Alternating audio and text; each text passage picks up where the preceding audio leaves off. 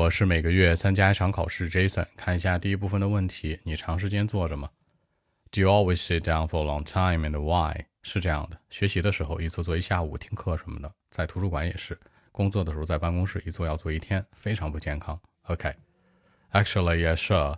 I do it very often in life. You know, actually, for me, when I study something in the classroom, I have to sit in somewhere for a long time. You know, like just sit in the library. I mean, the whole afternoon. When uh, I'm at work, I'll sit in the office all day long. You know, it's not healthy, by the way. So that's it. 那在一个地方坐着，sit in somewhere，那长时间，for a long time。工作的时候，when at work。更多文本问题，微信 b 一七六九三九一零七。